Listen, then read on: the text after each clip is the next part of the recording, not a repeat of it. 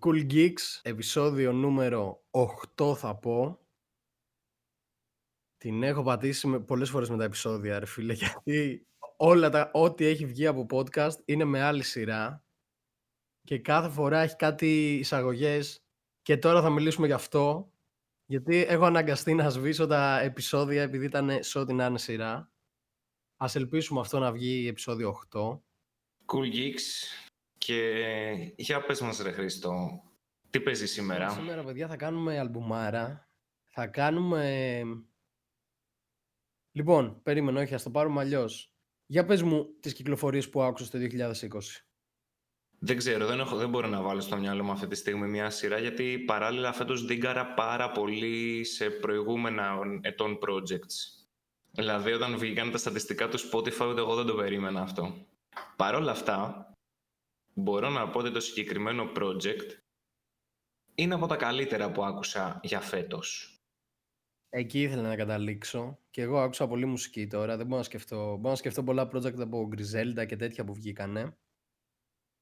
Από καινούρια. Αλλά νομίζω και εγώ ότι το άλμπουμ που σημάδεψε το 2020, που δεν ξέρω αν είναι καλό ή όχι, αλλά νομίζω ότι είναι το Limbo. Που σημάδεψε λες.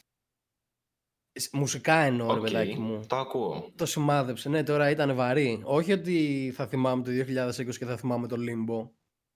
Αλλά αν άκουσα κάτι φρέσκο φέτος που είπα «Α, wow, βγαίνει ακόμα καλή μουσική» ήταν το Limbo και ίσως και του Duckworth το album. Οκ, το ακούω, το ακούω, το ακούω. Αλλά το Limbo του Αμίνε νομίζω ότι ήταν ό,τι πρέπει γιατί είχα και πολλές προσδοκίες από τον Αμίνε. Δηλαδή με είχε κερδίσει από την πρώτη φορά από το Good For You το album. Αχα. Μετά στο 1.5 λίγο ήταν πιο ήρεμα τα πράγματα. Αλλά φαινόταν ότι ο τύπος είχε τρελό ταλέντο. Ακριβώς. Φαινόταν ότι του άξιζε μια θέση στη σκηνή σοβαρή. Και ευτυχώς που το πήρε και ο ίδιος σοβαρά. Ναι, ναι, εντάξει. Μουσικά νομίζω από την αρχή φαινόταν ότι έχει άποψη. Ναι, εννοείται. Δεν ήταν ότι είχε άποψη εξ αρχής. Απλά έκατσε να βγάλει project tight. Ναι, δεμένο ναι, ναι, και σοβαρό. αυτό. Δηλαδή, για να ξεκινήσουμε έτσι λίγο με το Limbo, νομίζω ότι είναι ακριβώς αυτό που είπες. Λοιπόν, αρχικά θα μιλήσουμε για το Limbo, την αρχική κυκλοφορία του άλμπουμ και όχι την Deluxe, όχι ότι έχει διαφορά, έχει 7 κομμάτια διαφορά. Θα τα πούμε λίγο γρήγορα, αλλά θα μιλήσουμε για το βασικό κορμό του άλμπουμ. Ε, και συνολικά ήταν αυτό που είπες, ότι μπράβο Αμίνε, κέρδισες επάξια τη θέση που έχεις. Ναι, ναι, ναι, εννοείται. Απέδειξε ότι το έχει, ότι μπορεί και ότι αξίζει να συγκαταλέγεται στα νέα ταλέντα. Για πάμε να μπούμε στο άλμπουμ σιγά σιγά. Ωραία λοιπόν, για να βγάλουμε λίγο από τη μέση τα κομμάτια του Deluxe, που όπως είπε και ο ίδιος ο Αμίνε, είναι κομμάτια που απλά περισσεύανε και τα έβγαλε σε μια έξτρα έκδοση του άλμπουμ. Οπότε φαντάζομαι ότι δεν συμπεριλαμβάνονται στο συνολικό του όραμα. Είναι το Mrs. Clean, ε, που ήταν πολύ ωραίο σε γενικές γραμμές. Ένα πολύ χαλαρό εισαγωγικό κομμάτι. Το Zack and Cody με συμμετοχή από Βαλή που δεν με τρέλανε. Δηλαδή είχε μουσικά το ύφος που δεν με τρελαίνει σε κομμάτια. Το Gelato που ήταν έτσι πιο high, πιο stoned κομμάτι γιατί απευθύνεται και σε ένα strain ε, χόρτου. Το Talk με συμμετοχή από Σάμπα που ήταν πολύ ωραίο κομμάτι και γενικά όπου βλέπω Σάμπα στηρίζω. Εννοείται. Ε, Chicago Rapper πολύ ανερχόμενος. Ε, Πολύ ανερχόμενος εδώ και χρόνια μπορώ να πω. Αυτό ήθελα να, να, να σου πω την αλήθεια, αυτό ήθελα να προσθέσω, ότι μ, περνάνε τα χρόνια. Ναι, αλλά είναι, νομίζω ότι είναι αρκετά underrated. Ναι, εννοείται. Ε, ενώ έχει βγάλει πολύ καλές δουλειές και το τελευταίο του LP ήταν πολύ καλό, πάντα είναι λίγο ο Fit MC. ναι, ναι, ναι, ισχύει. Ε, μετά είναι το Chicken με συμμετοχή από Tusil, Tusi, το οποίο είναι πάρα πολύ ωραίο κομμάτι. Και το Buzzing Ε, με συμμετοχή από Unknown Mortal Orchestra. Πολύ ωραίο, vibe κομμάτι. Και το Solid που εντάξει. Είναι ένα κουπλέ και 80 φορές το Solid. Αυτό είναι το κομμάτι. Οπότε πάμε σιγά σιγά να σχολιάσουμε τον πυρήνα του άλμπουμ. Το οποίο ξεκινάει... Βασικά πριν ξεκινήσει θέλω να πω εγώ δύο λογάκια ότι από την εισαγωγή είναι ξεκάθαρο ότι ο Αμίν είναι ευφύης τύπος. Κάνει πολύ ξεκάθαρο το ότι δεν είναι χαζός. Ξέρει πολύ καλά τι κάνει. Έχει ρε παιδάκι μου τις χαβαλομπάρες. Ξέρεις δεν μπορεί ακόμα να ξεφύγει από το fuckboy και κυνηγάω το punchline. Ακριβώς. Αλλά υπάρχουν στιγμές που φαίνεται πολύ conscious σαν rapper και έχει πολύ στιβαρή άποψη σε αυτά που λέει. Και αυτό που μου αρέσει είναι ότι είτε είναι κομμάτια στα οποία μιλάει για τον εαυτό του, είτε είναι κομμάτια στα οποία θίγει κάτι όπως ο ρατσισμός ή οτιδήποτε, πάντα έχει ένα ευχάριστο, λίγο goofy vibe μαζί και στο κάνει πιο εύπεπτο. Είναι κάτι που έχουμε ξαναθίξει σε κάποιο podcast. Νομίζω ίσως στο Banda, στο review, στο All American Bandas, νομίζω ότι εκεί το είχα αναφέρει πάλι ότι μου άρεσε πάρα πολύ όταν μου δίνεις κάτι να σκεφτώ μαζί με λίγο χαβαλέ. Δεν γίνεσαι πρίτσι. Που είναι πολύ πιο εύστοχος από τον Bandas ναι. σε αυτό θα Η πω. αλήθεια είναι αυτή. Με την έννοια ότι το προφίλ του Bandas είναι πολύ πιο αυστηρό. Αυτός μπορεί να το κάνει. Το μπαίνει περισσότερο. Το βλέπεις ας πούμε και στο εξώφυλλο ναι, που πάλι έτσι είχε ένα goofy δικό του μοναδικό ύφος. μαζί με τον μπαλάκι του Limbo. Ναι. Να αναφερθούμε λίγο στο Limbo πριν μπούμε στα κομμάτια. Αυτό το οποίο λοιπόν έλεγε και ο Αμίνε είναι ότι το Limbo είναι μια κατάσταση ουσιαστικά στην οποία θεωρεί ότι βρίσκεται σε αυτή τη φάση. Είναι ακόμα πετσιρικάς, έχει αρχίσει να μαθαίνει πράγματα και είναι αυτό που είπες και πριν αρχίζει και οριμάζει, αλλά παραμένει και λίγο fuckboy. Είναι αυτή η φάση του και είναι αυτό που θέλει να, να δώσει και στο άλμπουμ. Το, το limbo σαν φράση, για όποιον δεν ξέρει, σημαίνει ε, είναι η φάση μεταξύ ζωής και θανάτου. Είναι το ενδιάμεσο. Και περίπου έτσι το έχει εξηγήσει και σε συνέντευξη που, που έβλεπα, ας πούμε. Είναι αυτό το state of mind. Λοιπόν, ο Αμίνε δείχνει full προσωπικότητα, δείχνει full ευαίσθητος, το οποίο πάντα σέβομαι όταν ακούσω καλλιτέχνες. Δεν φοβάται να σου πει ότι ξέρεις κάποιες φορές είμαι και εγώ παιδί. Δεν, δεν χρειάζεται συνέχεια να είμαι ο big man rapper ή whatever.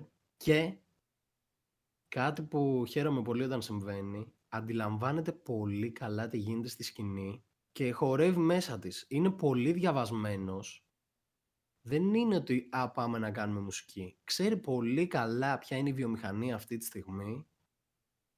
Ξέρει πολύ καλά τι πουλάει και τι δεν πουλάει, ποιος είναι καλός ράπερ, ποιος δεν είναι. Και φαίνεται πολύ ξεκάθαρα αυτό στα κομμάτια του. Δεν προσπαθεί να ραπάρει κάτι που δεν μπορεί ή που δεν είναι. Και αυτό δίνει έξτρα πόντους ε, στη συνολική δουλειά. Είναι πολύ εύστοχος λυρικά. Συμφωνώ πλήρως σε αυτό. Δείχνει το δικό του χαρακτήρα και τη δική του προσωπικότητα και κάνει αυτό που γουστάρει. Γιατί για να μιλήσουμε και για το άλμπουμ, ας πούμε, συγκεκριμένα έχει δεχτεί πολύ καλές κριτικές και στο Billboard όταν κυκλοφόρησε ήταν στο νούμερο 16. Τα streams του στο Spotify πάνε πάρα πολύ καλά και πάμε λοιπόν σιγά σιγά να μπούμε και στα κομμάτια του. Λοιπόν, πρώτο κομμάτι. Burden. Δεν ξέρω, νομίζω το κάλυψα πριν. Φαίνεται ότι είναι ευφυής, φαίνεται ότι μεγαλώνει, φαίνεται ότι σε αυτό το άλμπουμ έχει μεγαλώσει και αυτό θα μας δείξει στα υπόλοιπα κομμάτια του. Ναι. Είναι έτσι λίγο, είναι ψηλό dark κομματάκι. Ε, είναι αυτό που σου λέω, είναι ότι ε, νιώθεις ότι κάτι γίνεται, νιώθεις ότι είναι στη διαδικασία του να βρει τον εαυτό του. Ναι, ακριβώς. Και αυτό που μου αρέσει είναι ότι στο συγκεκριμένο κομμάτι ενώ είναι λίγο dark, παρουσιάζει και έναν οπτιμισμό τύπου θα κυνηγήσω τα όνειρά μου και επίσης μου αρέσει ότι λέει μια άποψη ότι όταν πεθάνω δεν θέλω emojis με κλάματα και τέτοια. Θέλω να είναι γιορτή και θέλω με λέξεις να μου πεις τι σήμαινα για σένα. Και εδώ είναι που δείχνει κάτι που έλεγε ο ίδιος ο Αμίνε. Σκέφτομαι πάρα πολύ το Legacy πλέον. Το έχω πάρει στα σοβαρά το rap game και σκέφτομαι το Legacy. Και νομίζω ότι είναι ιδίωμα μεγάλων καλλιτεχνών αυτό. Ακριβώς. Νομίζω ότι όταν βλέπεις τέτοιες απόψεις και ακούς τέτοια χαρακτηριστικά σε έναν καλλιτέχνη και ειδικά newcomer, οι περγαμηνές είναι γραμμένες με χρυσά γράμματα. Ναι, ναι, ναι, ναι, συμφωνώ. Φαίνεται ότι πάει να γίνει κάτι. Ναι. Το έχει Και βάλει στο αν- κεφάλι του. Και αν είδες και το performance που έκανε Μμμ. για το Limbo, ένα live performance, φαίνεται καλλιτεχνάρας. Ναι, ναι. Το συγκεκριμένο που λες το έχω λιώσει, να ξέρεις. Ναι, ναι. Ε, είναι... Φαίνεται πολύ δουλεμένος, ρε. Ναι. Νιώθω ότι για να βγάλει το Limbo ήταν κλεισμένο σε ένα στούντιο για μήνες. Ναι. Κάπου θυμάμαι, εδώ μπορεί ίσως να κάνω ένα μικρό λάθος, αλλά έτσι θυμάμαι ότι είχε πάει το να γράψει το Limbo. Το προετοίμαζε πολύ καιρό. Είχε φύγει πρώτα για tour και παράλληλα ενδιάμεσα καθόταν και έγραφε και ξαναέγραφε και ξαναέγραφε και ξαναέγραφε για το Limbo. Και είχε λέει 10 άτομα μαζί του, τους πιο εμπιστούς όσον αφορά τη γνώμη τους, τους ρωτούσε και όποιος του έλεγε ότι «Μπρο, ξέρεις κάτι, Μμ, αυτό το κομμάτι δεν μ' άρεσε, διόρθωσέ το», καθόταν να το διορθώσει. Και αυτό είναι ιδίωμα μεγάλου καλλιτέχνη. Ακριβώς. Πολύ ωραίο Ναι. mindset. Α- Ακριβώς αυτό. Βασικά, ας ξεφύγουμε από το καλλιτεχνικό. Είναι ωραίο mindset για να έχει ο οποιοδήποτε θέλει να πετύχει. Μμμ. Fuck, yes, man. Εννοείται αυτό. Ε, αν θέλετε να πετύχετε, τώρα γινόμαστε εμείς πρίτσι, αλλά δεν το λέμε με αυτόν τον τόνο, ότι αν θέλετε να πετύχετε σε οτιδήποτε και κάποιος σας πει, αν έρθει κάποιος και σας πει είστε για τον Μπούτσο, αγνοήστε τον. αν έρθει κάποιος και σας πει, ξέρεις κάτι, θέλεις πολλή δουλειά εδώ, όσο και να νευριάσετε ή να θολώσετε, ακούστε τον. Ναι. Ακόμα και άδικο να έχει, θα μπείτε σε ένα τρυπάκι να δουλέψετε περισσότερο. Άρα να βελτιωθείτε, που είναι το Ναι. ζητούμενο. Αν το ζητάς βέβαια. Σωστά, ναι, ναι. Α- αν, αν είσαι αντίστοιχη συνομοταξίας, ας πούμε, individual, μονάδα και έχεις σκοπό να γίνεις ο top σε αυτό που κάνεις, ρε παιδάκι μου. Αλλιώς, Klein. Μμμ. Κομματάκι νούμερο 2, Woodlawn, που είναι η γειτονιά του, το πάρκο στο οποίο άραζε, με ένα πολύ ωραίο βίντεο κλιπ, όπου αναφέρει τον Μάρκ, που ήταν η πρώτη φορά, δεν τον αναφέρει ονομαστικά, αναφέρει την πρώτη φορά που έπαιξε αυτό το κομμάτι, που το έπαιξε από το κινητό του, στον φίλο του τον Μάρκ, που ήταν στη φυλακή. Και αυτό είναι και στο κόρους, Τον αναφέρει αρκετές φορές γενικά. Και ονομαστικά νομίζω, ε. Ναι, ναι. Το, ε, Ναι, μπράβο, ναι, σωστό, σωστό. ε, είναι δηλαδή ένα theme που αναπτύσσει αρκετά μέσα στο άλμπουμ. Και είναι η φάση που, όπως λέει κιόλας came a long way. Ξεκινήσαμε στο Woodlawn και έχουμε προχωρήσει μπροστά. Μ' αρέσει το κομμάτι, πολύ ανεβαστικό. Θυμίζει λίγο από Joey Badass. Έχεις κολλήσει να συσχετίζεις ε, με τον Joe Bandas, ε; Ναι, δεν ξέρω τι με έχει πιάσει τώρα, για, για, για, για ποιο λόγο με έχει πιάσει αυτό.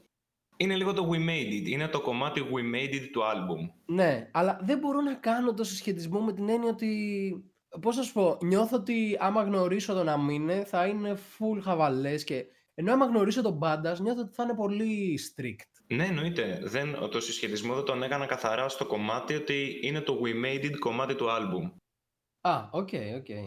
Το Devastated ήθελα να πω. Devastated, ναι, οκ, οκ. Και κλείνοντας το Woodlawn, κάνει μια μικρή γέφυρα για το επόμενο, όχι κομμάτι, για το επόμενο skit του album, το Kobe. Χάρηκα πάρα πολύ για το σεβασμό που του δίνει και με τον τρόπο που το δίνει και είχα δει σε μια συνέντευξη του Αμίνε που έλεγε ότι για αυτούς, για τη γενιά του, ήταν super hero ο Kobe. Δεν, δεν ήταν απλά ένας NBA player. Ήταν πολύ σπουδαίος.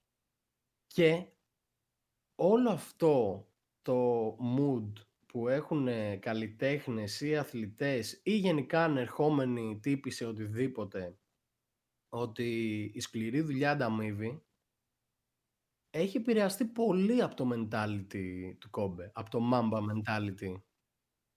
Οπότε πριν βιαστείτε να πείτε ότι εντάξει, μιλάμε για ένα μπασκετμπολίστα ή δεν ξέρω και εγώ τι, δεν έχει να κάνει καν με το ότι ήταν ε, μπασκετικός παίκτης. Έχει να κάνει με το ότι ο τύπος όπου βρισκότανε, σε όποια συνέντευξη του παίρνανε οτιδήποτε, έλεγε το πόσο πολύ δούλεψε για να γίνει ο καλύτερος, το πόσο ανταγωνιστικός ήταν, το πόσες ώρες κλεινόταν στο γήπεδο και αν είσαι τύπος που δεν θες μια 9 to 5 δουλειά και θες να πετύχεις σε έναν freelance σε εισαγωγικά κόσμο, είναι μονόδρομος το να δουλέψεις τόσο πολύ. Οπότε αναπόφευκτα έχει επηρεάσει πολύ κόσμο και ένας από αυτούς ήταν ο Αμίνε και ο φίλος του ο Μάρκ. Και τον έχει και τατού, όχι τον Κόμπε, έχει το νούμερο 8 στο χέρι του. Ναι, δεν έχω κάτι να πω αυτό. Είναι, ήταν κάτι πολύ ευχάριστο. Αν είσαι φαν του Κόμπε θα το χαρείς. Αν δεν είσαι θα, θα νιώσεις το σεβασμό που έχει για αυτό το πρόσωπο. Ναι, ναι, ναι, σύμβολο. Αυτά για τον Κόμπε, ας μην απλωθούμε.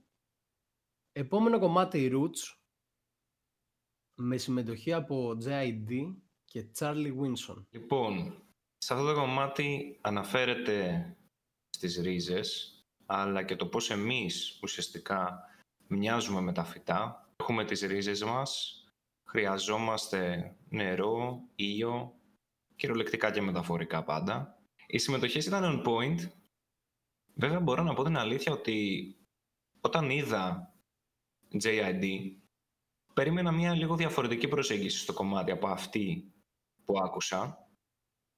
Παρ' όλα αυτά, έκανε πολύ καλό fit. Κατα, καταρχήν έχω βαρεθεί να βλέπω τον JID σε fits. σε φάση δεν υπάρχει project που να κυκλοφόρησε το 2020 και να μην είχε συμμετοχή από JID, ρε. Είναι hot, είναι hot. Ε, ίσως είναι από τα πιο hot ονόματα τα τελευταία δύο χρόνια. Ε, ίσως είναι ο νούμερο ένα newcomer που παίζει. Συγγνώμη ναι. αν είναι. Μιλάμε τώρα για καθαρά ραπ ε, οπτική. Ε, είναι ο πιο diverse και versatile ε, MC που παίζει αυτή τη στιγμή νομίζω. Αχα, συμφωνώ. Μπορεί, μπορεί να προσαρμοστεί και να ακουστεί γαμάτος όπου και να το βάλεις ρε αυτό το τύπο. Δεν ξέρω πώς το κάνει. Είναι χαμελέον. Αυτά για τον JD, γιατί πάλι θα μιλάμε για άλλους MCs. Το κομμάτι μένα δεν με τρέλανε. Οκ. Okay. Δεν διαφωνώ. Θεώρησα το flow του Αμίνε λίγο αδιάφορο. Τις μπάρες του λίγο μέτριες, θυμήθηκε λίγο τον παλιό του εαυτό. Και νομίζω αυτό που με ενόχλησε πιο πολύ είναι ότι ε, ήταν πολύ συναισθηματικός. Okay. Το οποίο δεν μου, δεν μου έκατσε καλά, γιατί νιώθω ότι δεν του πάνε ακόμα τέτοιου είδους κομμάτια. Μπορεί, μπορεί να το κάνει και νομίζω ότι μελλοντικά θα το κάνει με πολύ μεγάλη επιτυχία. Απλά θεώρησα ότι ακόμα δεν έχει κάνει establish αυτό το ύφος του. Έτσι ένιωσα. Δεν ξέρω, μπορεί να είμαι άδικος, αλλά λίγο ρε γάμο του δεν μου έκατσε καλά. Ήταν από τα λίγο αδύναμα κομμάτια το άλμπουμ. Ναι, έτσι θεωρώ κι εγώ. Που γενικά είναι no skip album. Mm. Ε, νομι... Δηλαδή νομίζω ότι... Μαλακή σου λέω κι εγώ, άντε. Ε, ε, είναι από τα κομμάτια, είναι από τα άλμπουμ που βάζω στα μάξι, δηλαδή όταν είχε πρωτοβγεί το έβαζα και το άφηνα να παίζει. Ναι. Εγώ πώς κρίνω ένα no skip album ή ένα καλό άλμπουμ; Ε, εγώ τρώω πάρα πολύ χρόνο στο αμάξι μου να, για να μην χρειάζεται να αλλάζω συνέχεια κομμάτια ενώ οδηγάω, γιατί, μην, το, γιατί μην το κάνετε αυτό. ε, προσπαθώ πριν ξεκινήσω να έχω βρει μια playlist, ένα album, κάτι που να μην χρειαστεί να αλλάξω κομμάτι. Υπέροχο σκεπτικό. Δεν ξέρω γιατί, αλλά πάντα, δηλαδή, όταν μπω στο αμάξι, θέλω τουλάχιστον 5 συν λεπτά για να ξεκινήσω. Ποτέ δεν, ξεκινά, ποτέ δεν ξεκινάω χωρίς να έχω καταλήξει τι θα ακούσω. Υπέροχο, δεν το έχω ξανακούσει. Και αυτό είναι ένα άλμπουμ που όταν είχε πρωτοβγεί το έβαζα και ήξερα ότι μέχρι να φτάσω δεν θα το αλλάξω.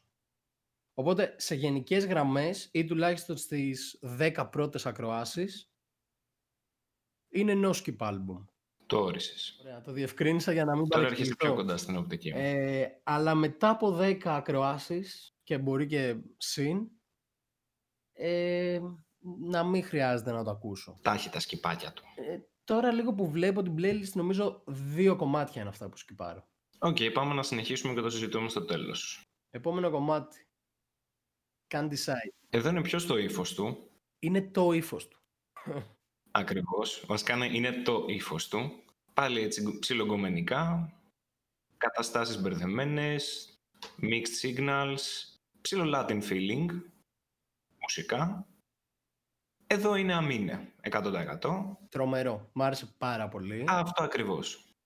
Ε, αν μου έλεγες ε, τι παίζει με τον Αμίνε, θα σου έβαζα να ακούσεις αυτό το κομμάτι. Χωρίς να, ξανακου... χωρίς να έχεις ξανακούσει τίποτα εννοώ. Θα σου έλεγα άκου το Candy Side και αν δεν σ' αρέσει μην μπεις καν στη διαδικασία να ακούσεις το Limbo. Συμφωνώ. Κάπως έτσι. Ε, αυτό που είπες. Είχε goofy μπάρες, έτσι χαζούλικες, αλλά πολύ... Ακόμα και οι χαζές του μπάρες είναι εύστοχες, είναι έξυπνες, δεν είναι... Μα αυτό είναι το ωραίο. Ναι, δεν είναι ότι δεν μπορώ να κάνω ρήμα. Είναι πολύ ικανός και πολύ δουλεμένος στο να κάνει ρήμες. Απλά πολλές φορές η, η πραγματικότητά του είναι αυτή. Είναι λίγο goofy. Μια χαρά. Τρομερό vibe. Και το επόμενο κομμάτι. Τρομε... Ε, τα έχω μαζί εγώ. Δηλαδή σ- στις Μπράβο. σημειώσεις που έχω κρατήσει έχω το Candy Side slash compensating. Είναι στο ίδιο, είναι στο ίδιο vibe. Χαζούλικες μπάρες. Τρομερό, τρομερή αισθητική, έτσι πολύ όμορφη, πολύ χαβαλετζίδικη, πολύ uplifting. Τα delivery του είναι τρομερά και μας κάνει show off πόσο έχει βελτιωθεί μελωδικά. Mm, ακριβώς. Γι' αυτό και στο compensating κολλάει πάρα πολύ ωραία με Young Thug. Όπου εδώ ένα fact σχετικά με το κομμάτι ότι ο Thug είχε γράψει πολύ καιρό πριν πάνω σε αυτό το beat του T- και όταν ήρθε η ώρα που άραξε ο Αμίνε με τον T- για να δουλέψουν για το άλμπουμ λέει ότι T- όπα περίμενε ο Young Thug έχει γράψει verse εδώ πέρα δεν θα το χρειαστεί ο ίδιος, θες να στο βάλω να το ακούσεις; Και το ακούει ο Αμίνε και λέει ναι, αυτό είναι, το κρατάμε και γράφουμε εδώ πέρα. Κατά κάποιο τρόπο δεν ήταν συνεργασία. Σωστά; Όχι, γιατί ήταν ήδη γραμμένο του Young Thug. Αυτό, οπότε απλά πήρε τα δικαιώματα και το χρησιμοποίησε σαν ε, κομμάτι. Ναι, ναι, ναι. Οκ. Και ταίριαξε πολύ ωραία, δηλαδή ήταν πολύ ωραία η σκέψη του. Γενικά μου ταιριάζουν αυτοί οι δύο. Μμμ, μμμ, συμφωνώ. Ε, ο, ο Young Thug δεν έχει την υπερκουπλεδά... που- Όχι ότι χώνει υπερκουπλεδάρες στοιχουργικά. Δηλαδή λέει κάτι μπουρδίτσες εκεί με τον Daffy Duck και αυτά λίγο γέλασα. Ε, το οποίο είναι καλό στο συγκεκριμένο κομμάτι.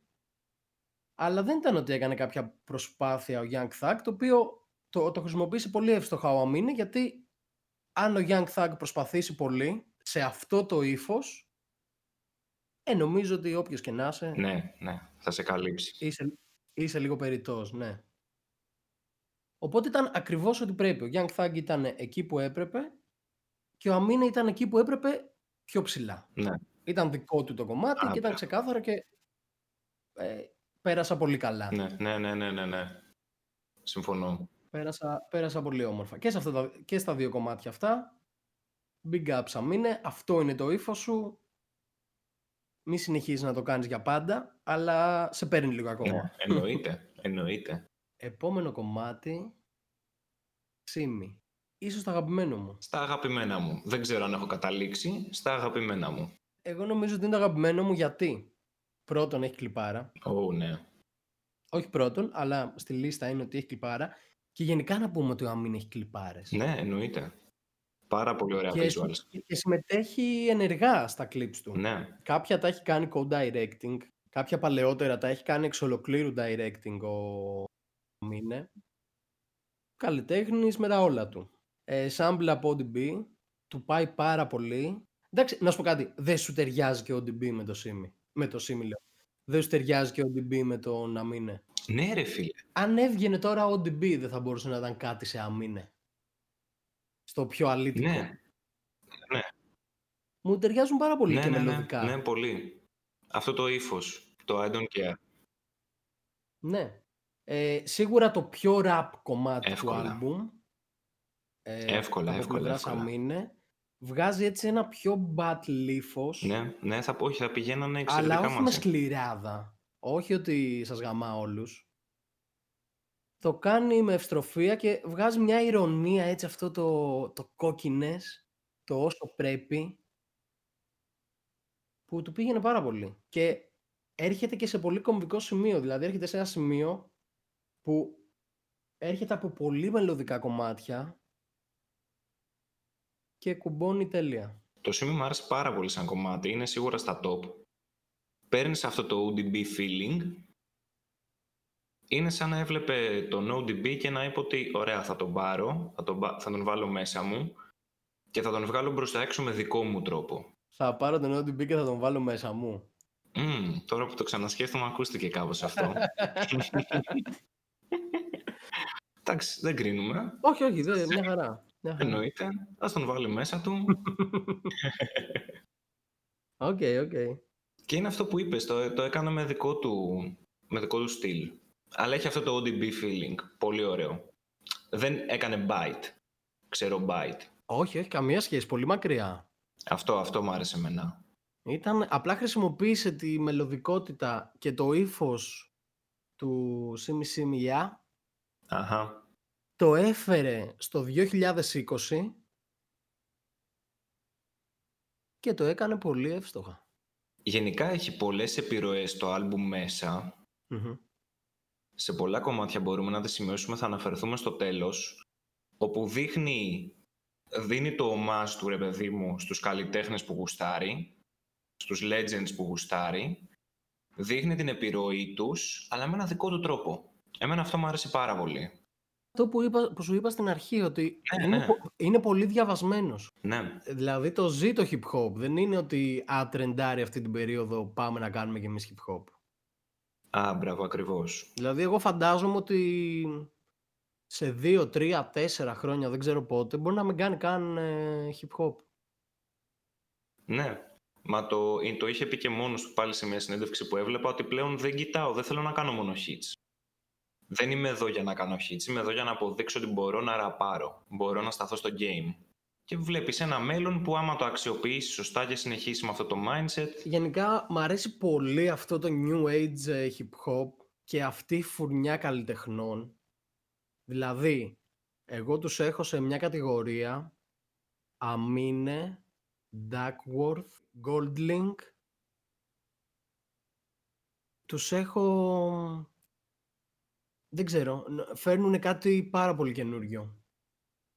Νο- Νομίζω ότι, νομίζω ότι αυτό είναι το κάτι καινούριο που χρειάζεται το hip hop αυτή τη στιγμή. Δηλαδή, τεχνικότατοι Μμμ, MCs, ναι, συμφωνώ.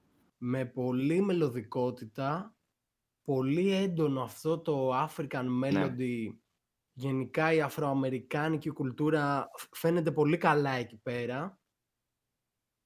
Πολύ τεχνικοί MCs που όμως δεν τους νοιάζει να είναι τεχνικοί MCs, το έχουν ξεπεράσει αυτό. Θέλουν να γίνουν πολύ τεχνικοί καλλιτέχνες, δηλαδή είναι πολύ επηρεασμένοι από soul ήδη, από R&B Α, μπράβο. και χαίρομαι πάρα πολύ που υπάρχουν τέτοιοι καλλιτέχνες. Pressure in my palms, μαζί με Slow Tie και Vin Staples.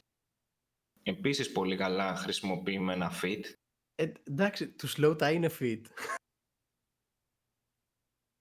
εντάξει, Vince Staples το γάμισε ρε φίλε. Εμένα μ' άρεσε, μ' άρεσε πάρα πολύ. Ήταν πολύ εύστοχος και έδωσε ένα, ένα flavor που χρειαζόταν πάρα πολύ. Ναι, κόλλησε πάρα πολύ και αυτός. Ναι, ναι, Vince Staples είχε, γενικά σαν καλλιτέχνης ο Vince έχει αυτή την περιεργίλα Μμμ. που μουσικά, εμένα μου πήρε πολύ καιρό να το καταλάβω. Δηλαδή, πρώτες φορές που άκουσα τον Vince, ήμουν σε φάση, εντάξει, ξέρω εγώ, Klein. Και σιγά σιγά όσο τον άκουγα σε κομμάτια και συμμετοχές, είναι πανέξυπνος ο τύπος, ρε. Ναι, ναι, ναι. Είναι πολύ, Ένας πανέξυπνος weirdo. είναι πολύ έξυπνος, πολύ έτσι. Δηλαδή, δεν, δεν ξέρω αν θα μπορούσα να αράξω με τον Vince. Παίζει να παίζαμε μπουνιές. μου, μου, φαίνεται, μου φαίνεται αυτός ο τύπος. δεν είναι full αυτός ο τύπος. Που, Ξεκάθαρα. που τον συμπαθείς. Δεν είναι τον αντι... Αλλά θες να τον χτυπήσεις, ρε φίλε. Γιατί το κάνει επίτηδες. ναι, ναι, α- αυτό, αυτό το, το καταλαβαίνω. ότι Το, το κάνει επίτηδες επειδή είναι πολύ έξυπνος, φαίνεται. Ναι, ναι. Δεν θα κάτσεις να σου πει αγάμι σου. Μπορεί να σου γαμίσει την ψυχή λέγοντάς σου, ξέρω εγώ, κάτι πιο. Έβλεπα. Ρε, έχεις δει καθόλου αυτά που κάνει ο Κένι; Kenny Όχι, όχι. Beats. Ο Kenny Beats κάνει κάτι εκπομπές που φέρνει κάθε φορά ένα καλλιτέχνη και κάνουν εκείνη τη στιγμή τον beat και τον βάζει στο στούντιο να κάνουν ένα τύπου cypher. Α, είναι αυτή που είχαμε δει μαζί. Α, ναι, μπορεί, μπορεί. Ναι, το έχουμε δει, το έχουμε δει, ναι. Και ο τύπος είχε καλέσει, έχει καλέσει πολύ κόσμο. Είχε καλέσει και το Slow Tie, ο οποίος ήταν υπό την επίρρεια μανταριών. και είχε καλέσει και το Vince. Ρε, και ήταν το πιο εριστικό αρχίδι που υπάρχει. Σε βάζει, το έβλεπα και εκνευριζόμουν, ρε φίλε. Λέω, αλλά γέλαγα, καταλαβες. ναι, ναι, ναι. δηλαδή ήμουνα, κάτι είπε ο μαλάκας. Θα τους πάγα τα μούτρα όμως. πολύ εκνευριστικός. Λοιπόν, ας πούμε για το κομμάτι, μου άρεσε πάρα πολύ το κομμάτι. ναι, πολύ ωραίο. Έχει και δύο parts. Σωστά, κάνει ένα τρομερό transaction στο beat. Μμμ. κάπου στα 3 τέταρτα εκεί πέρα. Από τα κομμάτια που ο Αμίνε είναι πολύ στοιχουργικός, Ναι. Πολύ ωραίες μπάρες. Ο Slow Tie μπήκε για να μας ψαρώσει νομίζω. Δηλαδή εγώ όταν είδα Slow Tie είμαι σε φάση ναι θέλω πάρα πολύ να το ακούσω. Περίμενα πάρα πολύ να τον ακούσω και ακούω ένα τετράμπαρο και λέω τι φ- σε φάση παίζει να το ηχογράφησε με το κινητό και να του έστειλε. Μπρο τώρα δεν μπορώ να έρθω μερική. Πα- Πάρε αυτό, ξέρω εγώ. Ε, και Vince Staples εκεί που πρέπει να είναι. Τρομερό flavor. Μ' άρεσε πάρα πολύ σαν κομμάτι. ναι. Και ενώ ξεκινάει, ξέρεις, λίγο μπασά το κομμάτι, λίγο grimy. Έτσι μπρο- προς το τέλος αυτό, τσιλάρει λίγο. Εμένα μου άρεσε πιο πολύ το δεύτερο part, γιατί είμαι αυτός ο τύπος. Ε, αλλά είναι διφορούμενο. Δηλαδή, μίλαγα προχτές με το Sloth, με ένα παιδί, και μου έλεγε το αντίθετο. Ότι του άρεσε πολύ το πρώτο κομμάτι και μετά λίγο που φλόρεψε δεν του άρεσε. Εγώ είμαι κάπου στη μέση μπορώ να πω. Και τα δύο μου αρέσουν. Και τα δύο Ε, parts. και, με, και εμένα μου άρεσαν και τα δύο, απλά αυτό το grime λίγο δεν ξέρω. Αν δεν σου κάθεται καλά. Ναι, κά- κάτι με ενοχλεί. Οκ, οκ, οκ. Δηλαδή για ένα κομμάτι it's okay. Αλλά δεν μπορώ να το ακούσω για πάρα πολύ. Οπότε ήταν πολύ ευχάριστη η έκπληξη. Ναι. Δηλαδή κάθε φορά που το ακούω, εκεί που πάω να πω «Μμ, με κούρασε λίγο, η αλλαγή γίνεται ακριβώς εκεί που πρέπει να γίνει και με κρατάει μέχρι το τέλος. Λοιπόν, επόμενο κομμάτι μπορούμε και να το σκυπάρουμε. Δηλαδή, αν δεν το ξέρετε, δεν θα έχετε πατήσει καν κλικ σε αυτή την εκπομπή γιατί δεν θα σας ενδιαφέρει καν ποιος είναι ο Αμίνε. Ξεκάθαρα. Ναι, το επόμενο κομμάτι είναι, Ri- λέγεται Riri. Με επίσης ωραίο βίντεο κλιπ. Ναι, τρομερό κλιπ. Ε, ήταν το πρώτο single που κυκλοφόρησε από το Limbo και όποιος το άκουσε χόρεψε. Ξεκάθαρα. Ξεκάθαρα. Ή, ή, ή χόρεψε ή σιγοτραγούδισε μαζί. του. Ακραία κάτσι. Ακραία, ακριβώς όπως το είπε. Λίγο Drake vibes. αρκετά Drake vibes, αλλά με λίγο πιο high pitch φωνή που αν μπορείς να το κάνεις καλά, το εκτιμώ, το θέλω. Και ο Ρίρι το έκανε και... Ο Ρίρι, χα. ε, έτσι θα το λέμε τώρα Αμίνε από εδώ και πέρα. Ο Ρίρι. Ο Ρίρι. Αυτό. Ο Ρίρι το έκανε. Το Αμίνε πολύ ωραίο κομμάτι. Μπράβο του. Άλλος είναι ο Ρίρι πλέον. Θα σκάσω άμα δεν το πω. Α, ο Ίσα Πρόκειε. Ε, ναι, ρε φίλε. Μπράβο, στο βάλει αλήθεια, μπράβο του. Πολύ το χάρηκα. Δεν το ξέραμε. Ε, ενώ ότι από πολύ παλιά φαινόταν ότι αυτοί οι δύο...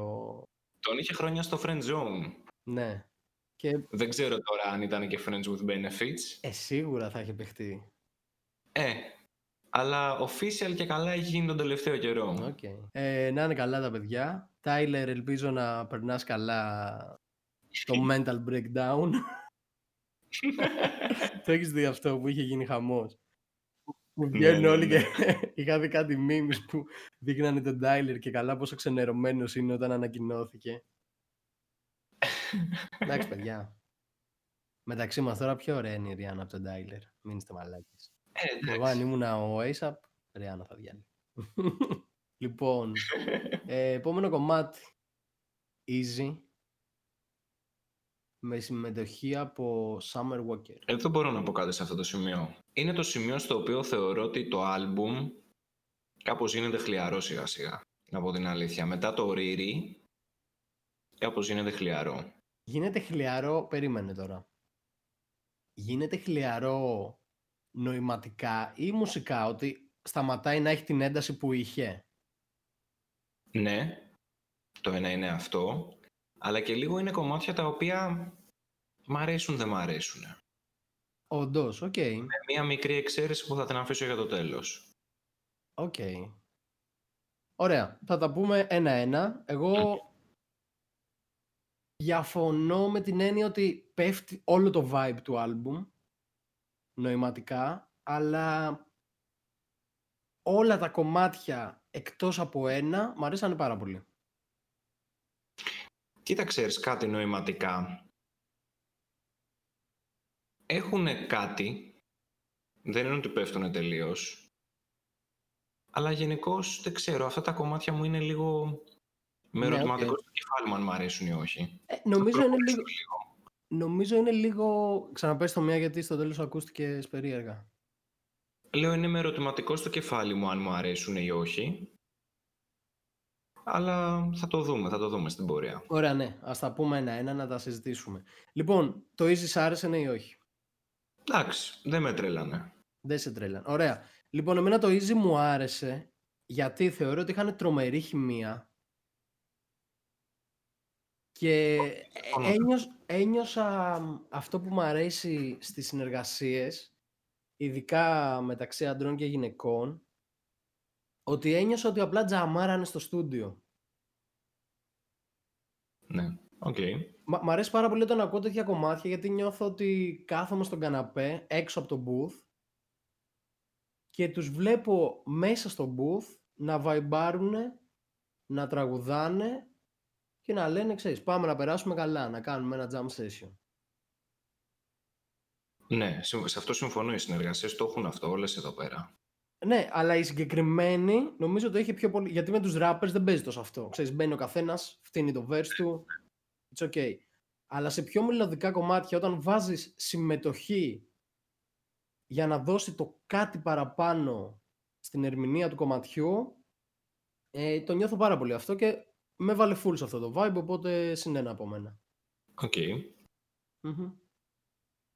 Λοιπόν, για να δούμε τώρα, έχω πολύ περιέργεια. Ε, πάρε τα ηνία από εδώ Ωραία. και πέρα. λοιπόν, 11ο κομμάτι είναι το Mama. Εδώ έχει λίγο back, ψιλό backstory, υπό ποια έννοια. Είχε λέει στο μυαλό του Αμίνε να γράψει ένα κομμάτι σαν το Dear Mama του Tupac, Μμμ. Γιατί κιόλας λέει ότι η μάνα του γούσταρε πάρα πολύ Tupac και τους έβαζε να ακούνε σπίτι. Ήθελε έτσι να δώσει και το ομάζ τους στον Tupac, ας πούμε. Είχε δοκιμάσει παρόμοιο track και στα προηγούμενα projects που είχε βγάλει. Δεν του κόλλαγε τόσο. Βρήκε το beat που γούσταρε. Και αν θυμάμαι καλά είχε πει κιόλας ότι το ψηλό έκανε free αυτό μέσα στο στούντιο και ήταν κιόλας η ημέρα του πατέρα. Οκ. Εμ, Οκ, ωραίο κομμάτι. Γλυκό κομμάτι, respect. Γλυκό έως γλυκανάλατο θα έλεγα. Α, μπράβο. Οκ. Θα, συμ- θα συμφωνήσω σε αυτό. Αλλά το αποτέλεσμα ήταν πολύ όμορφο. Και επιβεβαιώνει ο Αμίνε πόσο συμπαθητικός τύπος είναι. Ναι, οκ. Τον συμπάθησα πάρα πολύ σε αυτό το κομμάτι. Και κάτι που θέλω να προσθέσω με αφορμή αυτό που είπες, το οποίο το σκέφτηκα τώρα και έχει πάρα πολύ ενδιαφέρον. Είπες ότι η μητέρα του άκουγε πάρα πολύ Tupac. Ναι. Πόσο ωραίο είναι ότι οι γονείς των καλλιτεχνών του τώρα βάζαν τα, στα παιδιά τους να ακούσουν Tupac, Biggie και τέτοια. Σκέψτε το λίγο, είναι σαν οι γονείς μας όταν ήμασταν μικροί να βάζανε στο σπίτι FFC, ξέρω εγώ, και Terror X Crew και τέτοια. Γαμάτο είναι. να, να δεις έναν τώρα τύπον ραπ καλλιτέχνη Έλληνα να πάει στη συνέντευξη και να πει «Ε, εντάξει, λογικό ξέρω εγώ, με έβαζε η μάνα μου και άκουγα FFC». Πόσο... τε- Ναι, αυτό πόσο τρελό είναι. Που βέβαια, ε, όταν είχαμε κάνει το live, θυμάστε ότι είχαμε κάνει το live, ήταν μια κοπέλα, η Ρούκη, η οποία είχε πει ότι όταν ο πατέρας της την πήγαινε στο σχολείο έβαζε ζητανή. Ναι, ναι, το θυμάμαι, φίλε. Πόσο τρελό είναι ότι πλησιάζουμε σε αυτό. Πόσο τρελό είναι ότι τα παιδιά μας θα, θα λένε «Ε, με έβαζε ο πατέρας μου και άκουγα β' πίσω όλη μέρα». Ω, τέλειο. Εγώ τι, με, με βουτάγκ μεγάλωσα. Τέλειο, ρε Τρελό, φίλε. ναι, πάρα πολύ ωραίο. Λοιπόν, αυτά για το μάμα. Μετά λοιπόν είναι το Becky, στο οποίο θίγει τον ρατσισμό στο Όρεγκον όπου μεγάλωσε, πώς είναι να σε κάνουν να νιώθεις παράτερος, ας πούμε, ότι δεν ανήκεις. Και αναφέρει και μ, σε μια συνέντευξή του κάποια μ, περιστατικά ότι ήταν στο Λύκειο και ότι στις παρέες που ήταν, ξέρω εγώ, οι λευκοί εκεί πέρα, τον φωνάζανε τζίγκα προσέξατε τι έκανα εδώ. Τον φωνάζανε Τζίγκα, εννοείται με το N μπροστά, αυτό θέλω να πω, και ότι του φαινόταν πάρα πολύ παράξενο. Ότι για ποιο λόγο τώρα οι λευκοί χρησιμοποιούν το N-word για μένα. Δεν καταλαβαίνουν τι, τι συμβαίνει. Δεν ξέρανε τι λέγανε, ρε. Τους είχαν κάψει οι Μπέκι.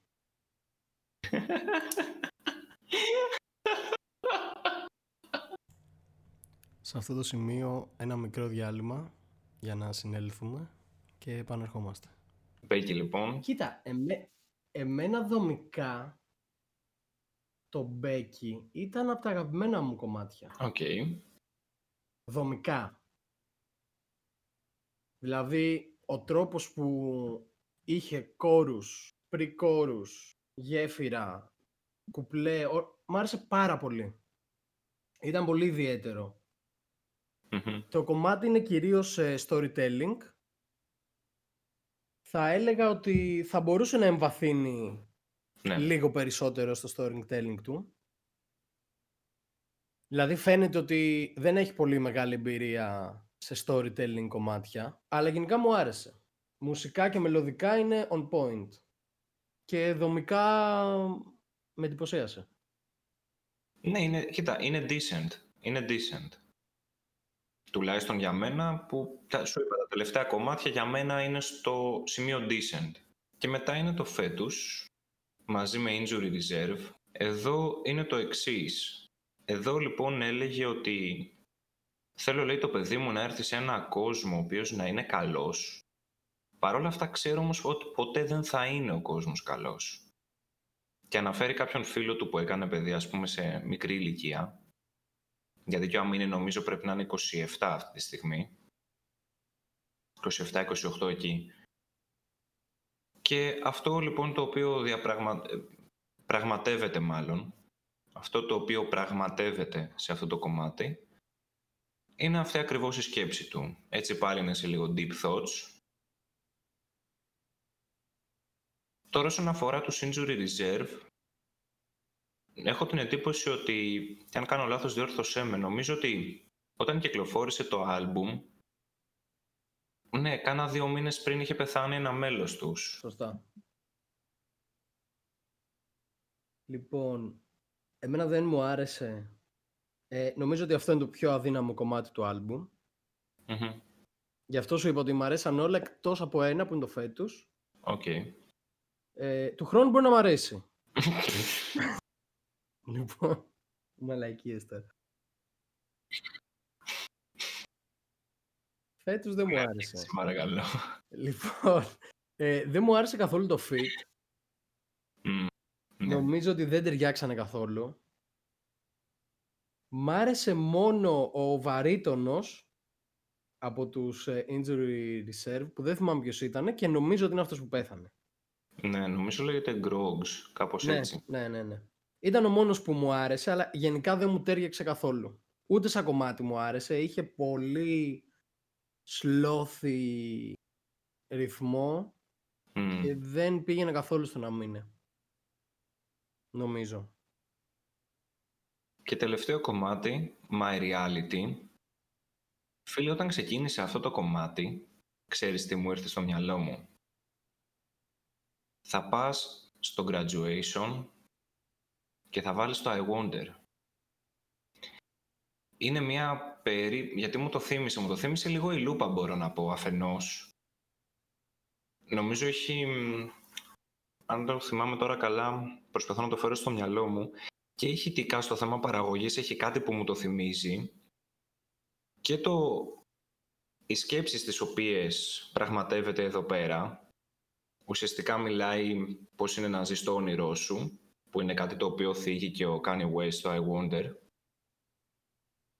και εδώ λέει ας πούμε ότι έρχεται σε αντιπαράθεση το τι νόμιζα ότι είναι το να είσαι rapper με το τι είναι στην πραγματικότητα όταν άρχισε να το ζω. Και πάνω σε αυτό, σε μια συνέντευξη, σχολιάζει και αυτό που έλεγα προηγουμένως, ότι πλέον έχει αλλάξει το mindset του, σκέφτεται το legacy, θέλει πάρα πολύ, λέει, δουλειά για να το κάνει σοβαρά. Ειδικά, λέει, αν θες να είσαι από αυτούς που τα παρατηρείς και τα ελέγχεις όλα γύρω σου, σε αυτό που βγάζεις μπροστά έξω σαν καλλιτέχνης, και δεν είσαι από αυτούς που απλά κάθονται πίσω, προσλαμβάνουν άτομα και λένε ότι «ΟΚ, κάντε ό,τι είναι να κάνετε, απλά να, βγαίνει, να γίνεται η δουλειά». Και εμένα μου έδωσε αυτό, μου έδωσε αυτό το feeling. Όπως και σε άλλα κομμάτια μπορώ να σου πω αντίστοιχους καλλιτέχνες που μου έδωσε το feeling τους. Εμένα εδώ μου έδωσε λίγο Kanye West. Ok. Okay. Ναι, το ακούω. Εμένα μου άρεσε πάρα πολύ ως outro θεώρησα ότι το πρώτο κομμάτι με το τελευταίο ξεκινάνε και ολοκληρώνουν το ταξίδι αντίστοιχα πολύ εύστοχα. Δηλαδή η τοποθέτηση αυτού του κομματιού σαν outro ήταν ακριβώς αυτό που χρειαζόταν για να κλείσει το άλμπουμ. Μ' άρεσε πάρα πολύ. Γενικά η δομή του άλμπουμ είναι λίγο ψηλοκλασική δομή με την έννοια ότι και στο σημείο που σου λέω εγώ ότι θεωρώ ότι για μένα πέφτει το άλμπουμ, είναι η φάση που ναι, ναι, ναι. Είναι η φάση που σιγά σιγά την καμπύλη την κατεβάσει μπροστά κάτω, ούτως ώστε να σου έρθει και το κλείσιμο με το outro. Δηλαδή αυτό μου δίνει έτσι όπως, γιατί το έχω ακούσει αρκετές φορές ολόκληρο, νομίζω ότι από το πρώτο ή το δεύτερο άκουσμα παρατήρησα αυτό το πράγμα, ότι έχει αυτή την κλασική καμπύλη σαν άλμπουμ. Λοιπόν, τώρα που κλείσαμε τα κομμάτια, για δώσε μου γενικότερα την άποψή σου. Για κλείσιμο θα σου πω αυτά που είπα και στην αρχή, ότι ο Αμίνε στο Λίμπο είναι πιο όριμος από ποτέ, χαβαλές σε όλη τη διάρκεια του, αλλά έχει αποτάξει από πάνω του το image του ανώριμου χαβαλετζή ράπερ μπορείς να τον πάρεις σοβαρά πλέον. Και τα καταφέρνει. Δηλαδή, εγώ τον αντιμετώπισα full σοβαρά σε όλη τη διάρκεια του άλμπουμ.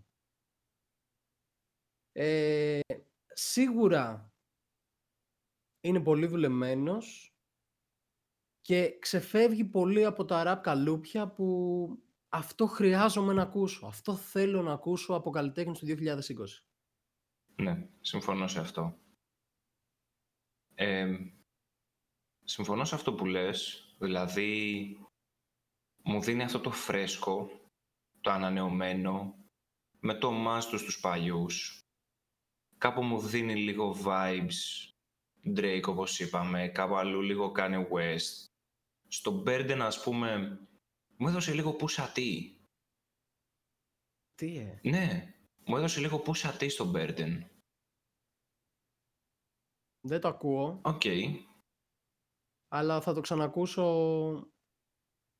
σκεπτόμενος αυτό. Οκ, οκ, οκ. Δεν λέω ότι βλέπεις μια δυνατή επιρροή, όπως είναι ας πούμε στο Shimmy που okay, θέλει και στο κάνει και τόσο ξεκάθαρο, ναι. αλλά κάπως πιάνεις λίγο την επιρροή του. Είναι πάρα πολύ ωραίο να βλέπεις νέους καλλιτέχνες, να έχουν τσιμπήσει επιρροές και να, βγα... να τις βγάζουν συμπληρωματικά με τη δική τους προσωπικότητα. Εγώ σαν conclusion για αυτό το άλμπουμ μου άρεσε πάρα πολύ. Το θεωρώ νομίζω μέχρι στιγμής το καλύτερο του project. θεωρώ ότι έχει το potential να βγάλει καλύτερα projects και ελπίζω να το κάνει και πιστεύω ότι θα το κάνει κιόλας. Σίγουρα θα το κάνει. Εγώ περιμένω πολλά πράγματα. Ακριβώς. Ήταν ένα πολύ καλό δείγμα ότι μαγκές μπαίνω και θα σας δίνω solid δουλειές από εδώ και πέρα. Και θα ναι. βελτιώνομαι. Δηλαδή όταν θα ανακοινώσει νέο project, θα πάρω τον πύχη από εκεί που τον έχω τώρα και θα περιμένω κάτι παραπάνω προσωπικά. Βέβαια δεν είναι θεοί καλλιτέχνε, να μην τους ρίχνουμε τέτοιο βάρος, αλλά καλός ή κακός όταν είσαι ακροατής, αυτόματα αυτό κάνεις. Δεν θα κλάψω άμα δεν μου δώσει την πάρα που θα βάλω, αλλά περιμένω και, και ακόμα καλύτερα πράγματα. Ελπίζουμε να την παλεύετε και εσείς στην καραντίνα. Κάντε ναι. υπομονή. Να ακούτε μουσική και να μας στείλετε τα προσωπικά μας προφίλ στο Instagram more κάτω παύλα KTB και Γιάννης κάτω παύλα Θωμαίδης με λατινικούς χαρακτήρες. Σωστά.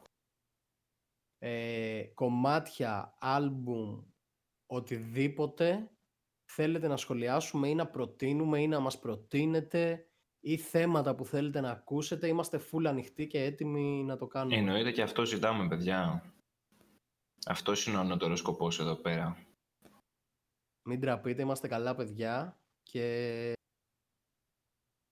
θέλουμε να ακούμε καλή μουσική. Και σε αντίθεση με την κόμενα ή τον κόμενο που κυνηγάτε, εμείς δεν θα σας αφήσουμε στο διαβάστηκε. Όχι, ισχύει. Σας το υπόσχομαι. λοιπόν, Cool Geeks, ε, review για το Limbo του Αμίνε.